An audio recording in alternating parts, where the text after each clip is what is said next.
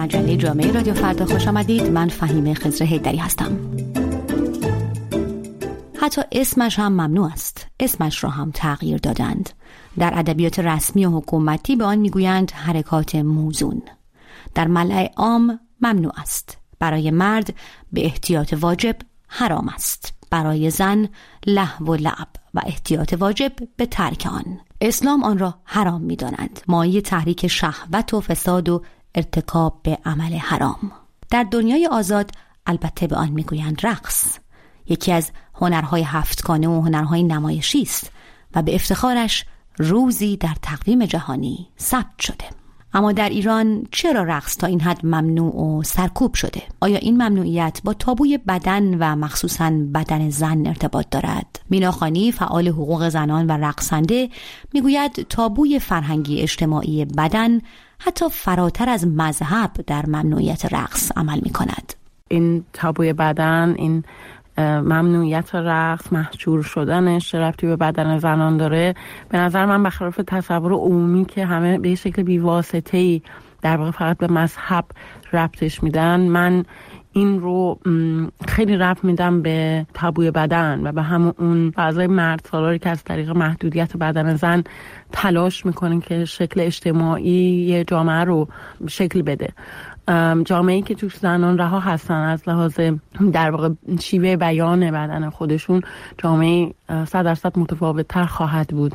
از جامعه که اینطور نیست. و می‌بینیم که بعد از انقلاب 57 این اتفاق برای جامعه ما افتاده. یعنی جامعه به واسطه قوانین و واسطه سنت و واسطه زیستی که حاکم بوده و حاکمتر میشه به واسطه در واقع فرمان خمینی بدن زن رو به طور کلی داخل حصار می‌کشه و این داخل حصار کشیدن شکل جامعه رو تغییر میده. یکی از اتفاقی که میفته همین از بین رفتن هنر رقصه. چون یا شما باید به طور کلی تفکیک جنسیتی توش انجام می‌دادین که دادن ولی از یه طرف هم وقتی به مسئله عرصه عمومی می‌رسه و به بس به مسئله نمایش عمومی رقص دیگه نمی‌تونه نمایش داده بشه.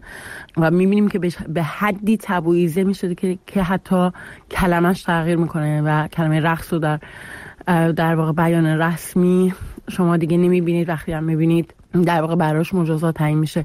اینا همش از طریق همون تبوی بدنه و ما می‌دونیم که تبوی بدن از طریق تبویزه کردن بدن زنان آغاز میشه. از اون می‌پرسم جامعه ایران چه شکلی می‌توانست باشد؟ اگر رقص و رقصیدن در آن ممنوع و حذف شده نبود.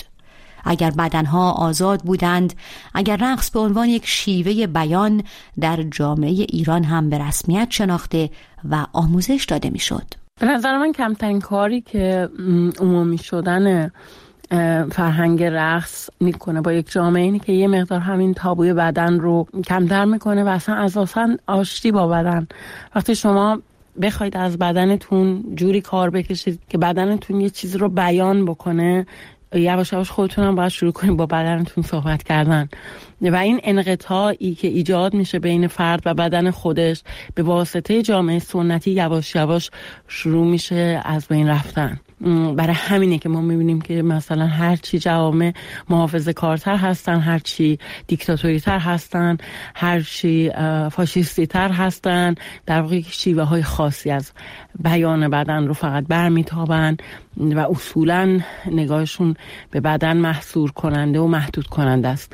هرچی بازتر میشن در واقع بیان بدن هم تو اونها بازتر میشه و رقص چیزی جز بیان بدن نیست. بهار شهروند ایرانی مهاجر که در کانادا زندگی می کند رقص را عامل شادی در جامعه می داند شادی دریغ شده از جامعه ایرانی. من نظرم اینه که رقص یه نوعی از شاد مثل بقیه هنرهای دیگه که پیغامی رو میرسونه که همیشه این پیغام ها الهام بخشه و مجموعه از این پیغام های الهام بخش باعث تعالی, تعالی جامعه میشه باعث میشه که جامعه سر شوق بیاد. حالا فکر کنین که این جز رو این جزی از هنر رو که خیلی هم باعث شادیه بگیرنش از جامعه و به زور مطمئنا که در نهایت به جامعه دل مرده و افسرده روبرو خواهیم شد. او ممنوع بودن رقص در ایران را می‌گذارد کنار ممنوعیت های دیگر. ممنوعیت های مثل ممنوع بودن صدای آواز زنان ایرانی. مثل زمانی که تو زن هستی یه صدای خیلی خوب داری دلت می‌خواد خواننده بشی ولی خب نمی‌تونی بخونی. این هم همونه هیچ فرقی نداره. مطمئنا که یک محرومیته. در این میان اگرچه از تابوی بدن زن و رابطه آن با ممنوعیت رقص در ایران حرف زدیم اما رقص مردان هم وضعیت بهتری در جامعه ایرانی ندارد.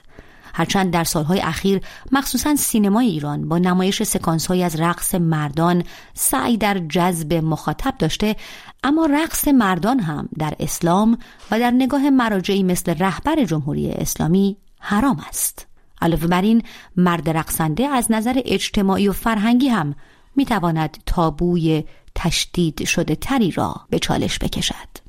اصلا حالا فکر کنیم که یک پسر یک مرد بخواد رقصنده بشه توی جامعه مثل ایران. مطمئنا که کار پسنده نیست. مطمئنا که ترد میشه از طرف جامعه از طرف خانواده. اصلا اون خانواده یاد نگرفته که رقص به عنوان یه جزی از زندگیه. و نمی‌دونن وقتی با این موضوع رو میشن اصلا چون هیچی راجبش نمی‌دونن مطمئنا جلوش یه گاردی رو می‌گیرن که این حس رو میده که خوششون نمیاد. من فکر می‌کنم این از روی ندونستن این از روی جهله.